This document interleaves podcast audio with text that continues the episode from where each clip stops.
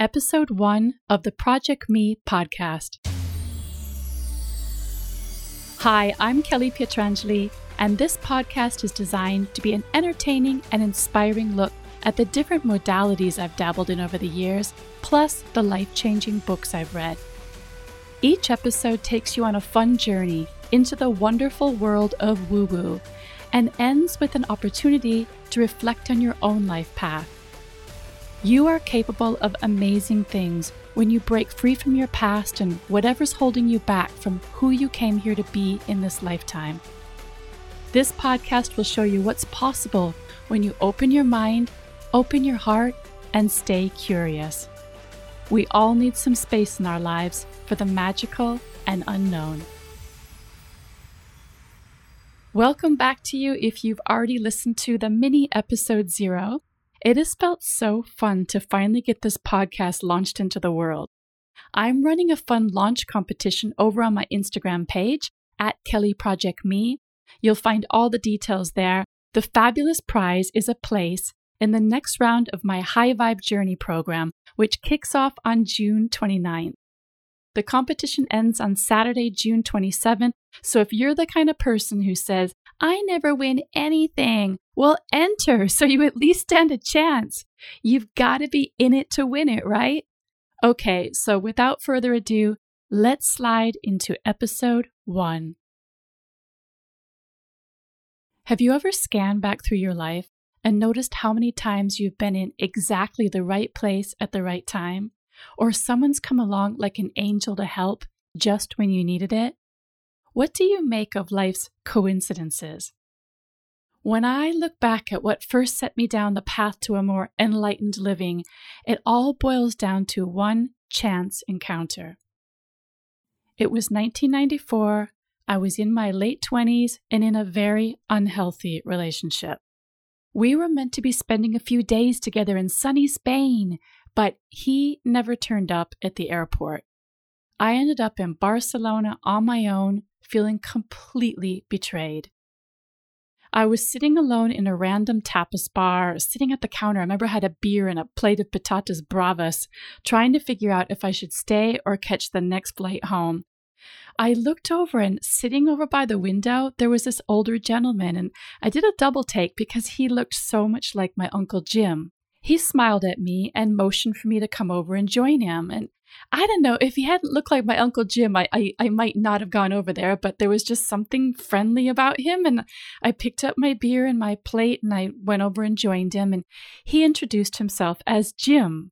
And I laughed and said, Oh my gosh, you look like my Uncle Jim in Minnesota. He smiled and he replied that he was also from Minnesota.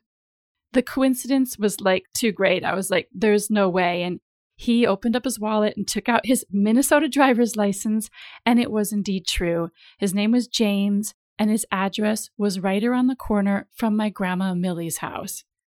So I stayed a while, and over a beer and some tapas, he started telling me about a book he just finished called The Celestine Prophecy.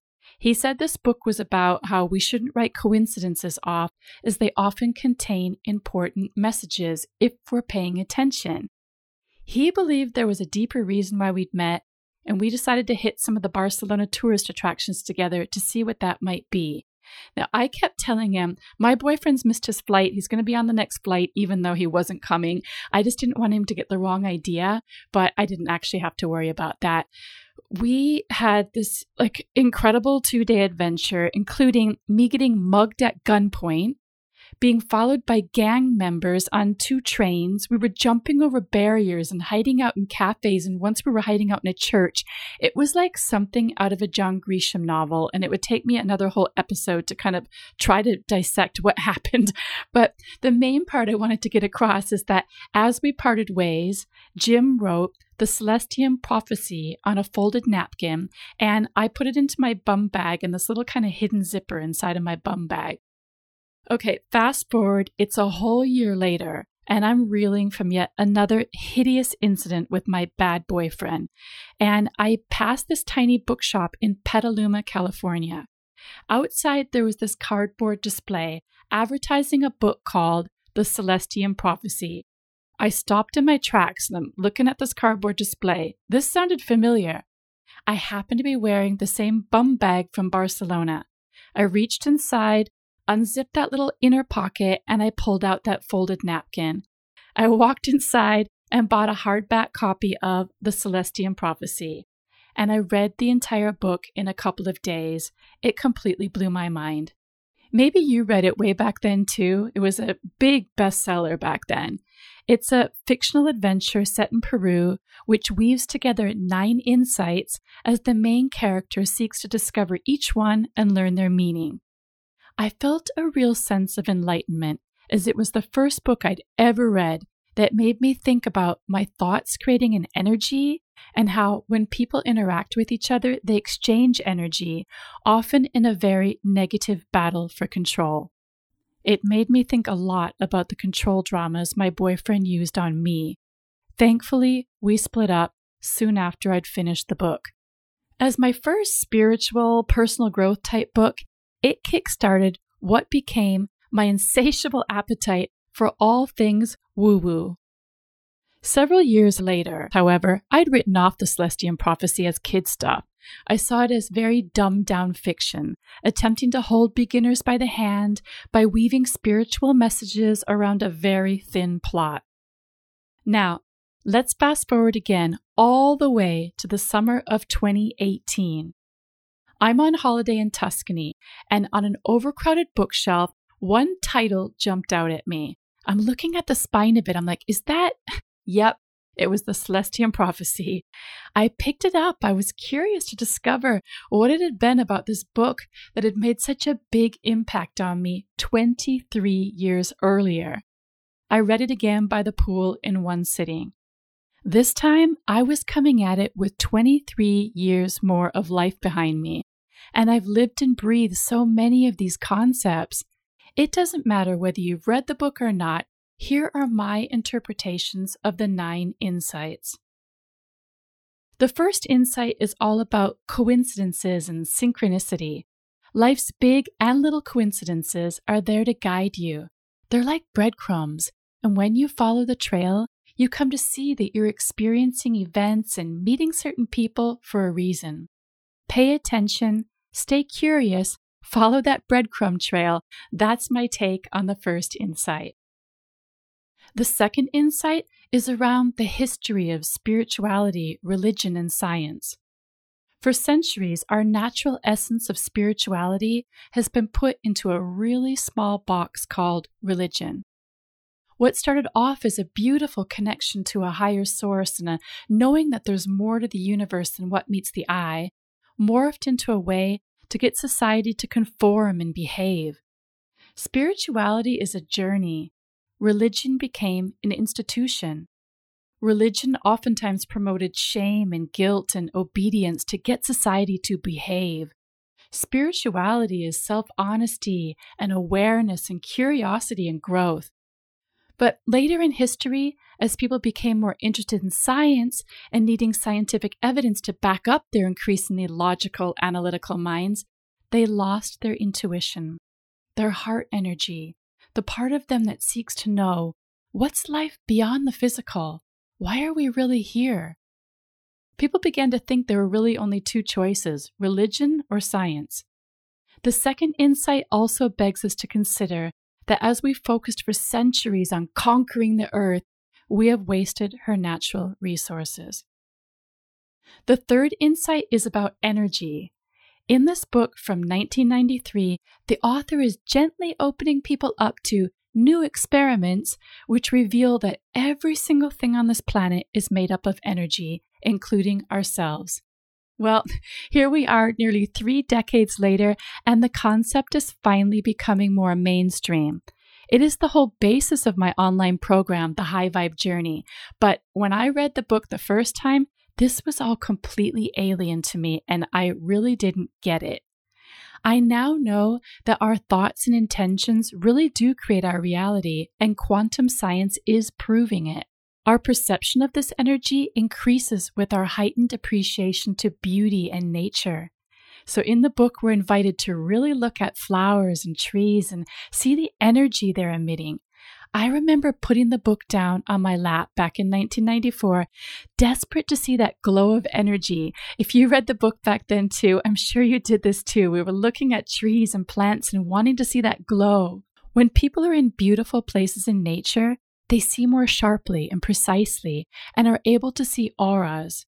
So, quietly enjoying nature daily can aid us in experiencing these energy fields, and connecting with them can enhance our appreciation of beauty, which increases our energy and our awareness. I am really only getting this one now because of Lockdown 2020. I am spending more time appreciating everyday nature, not just when I'm on holiday somewhere beautiful. Insight 4 is about competition for energy. When you are conversing with someone you like and you're both happy, then you're voluntarily giving away energy and you're receiving it back. I'm picturing it like a fun ping pong game, just kind of going back and forth. But people actually compete for psychic energy, or they try to feel good at other people's expense. This struggle for power happens when one person tries to dominate or manipulate another person. The dominator feels more powerful, but takes power away from the weaker person. Bullies do this, or parents who try to dominate their children by not letting them verbally express themselves. When I first read the book, this chapter was my biggest takeaway. I suddenly saw, with blinders off, that I was being completely controlled by my boyfriend.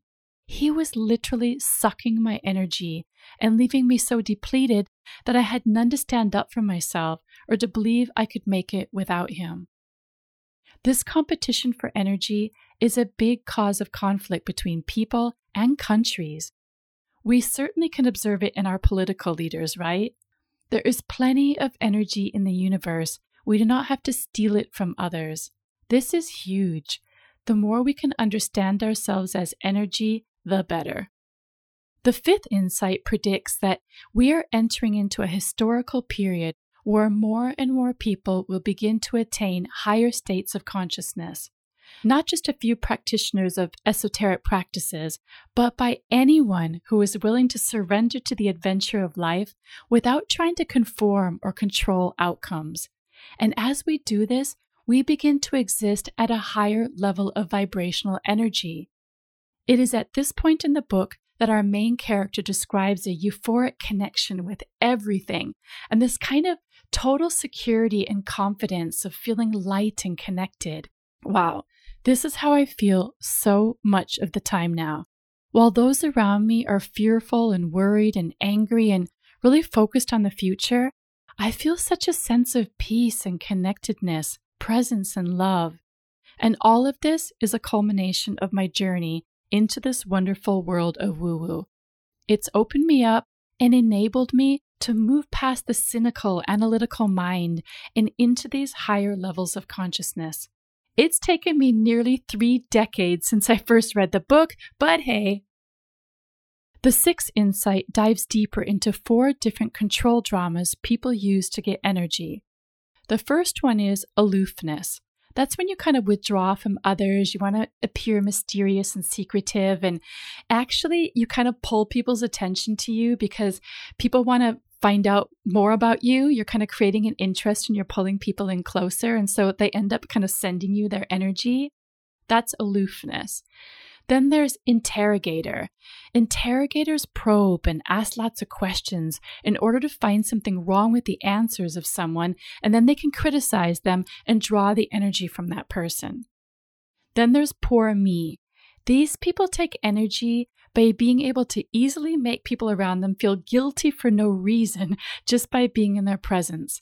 They create a feeling like you haven't done enough for them. Maybe you know a poor me person in your life, or maybe you recognize that you do that yourself sometimes.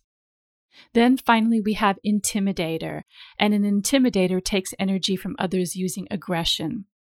There's this whole breakdown in the book of how this happens between parents and kids. Interrogator parents create aloof children, an aloof parent creates an interrogator child. We need to free ourselves from these patterns, and the book doesn't really say how, but in further episodes of my podcast, I'm going to share what I've done. Then we have the seventh insight, which is about conscious evolution. When you tune into your intuition and feelings, you are plugged into a universal current that will show you where you are stuck, confused, overwhelmed, or worried. And from there, you take inspired action that is truly coming from universal intelligence. When we become the observer of our thoughts, that can be through meditation or mindfulness, we're no longer ruled by our thoughts and our emotions. We can more easily replace fear based anxieties and worries with positive thoughts that feel better. And we can distinguish the ones that are deeply seated so we can address those and find ways to release them. Dreams are another way of tapping into higher consciousness, and this is for another future episode. I've got so much to share. The eighth insight is about assisting each other in our evolution. This chapter blew my mind when I returned to it 23 years later. It all kind of washed over me the first time. I, I know I didn't get it then. When we begin to form conscious groups with like minded people, amazing things happen because everyone has the intention to uplift each other. Working together raises us up to a mutually higher vibration, and then even more wisdom becomes available. With the goal of lifting each other higher, you don't have the old ways of interacting like trying to impress someone or concentrating on your own thoughts rather than actively listening or feeling intimidated or trying to control the group. Rereading this chapter in 2018 got me to launch my online membership, Project We, just a few months later. I suddenly felt called to create a special place for women to come together in a shared we space to openly share challenges, offer non judgmental support, to celebrate our wins without feeling braggy. So that book had another big influence on me the second time I read it. The eighth insight also talks about the importance of supporting and listening to children, taking them seriously and acknowledging their personal worth.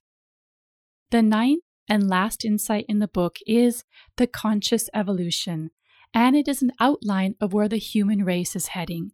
It speaks of a change in our vibrational frequency. As whole groups of people increase their vibrations, they will move into a lighter frequency and an evolutionary leap. The ninth insight describes the inspiration that comes when we're truly loving others and evolving our lives forward. Fear lowers our vibration, love raises it. It's quite a book, and I now see the author James Redfield was being very clever in weaving these important messages into a really simple fiction adventure. He made it accessible for so many people, including myself, when there is no way I'd have read a book about that stuff back then. It opened my mind and it led me to new awakenings. Dear listener, please relax your forehead. Take a nice, long, nourishing, deep breath in and let it out with a sigh. Keep breathing as I ask you some questions to reflect on your own life. I'll create a PDF of these questions for you. For now, simply breathe and listen. How often have you been in the right place at the right time, or someone's come along to help you just when you needed it? What are some of the significant coincidences in your life? Are you willing to let go of your logical, analytical mind and build a relationship with your heart and intuition? How connected do you feel to nature? Are your actions in alignment with the preservation of this beautiful and extraordinary planet?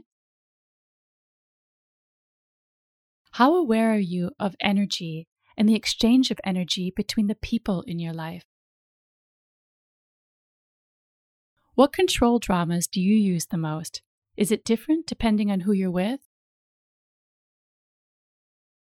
Do you include children in your conversations, not talking about them or at them, but with them so they feel acknowledged and worthy?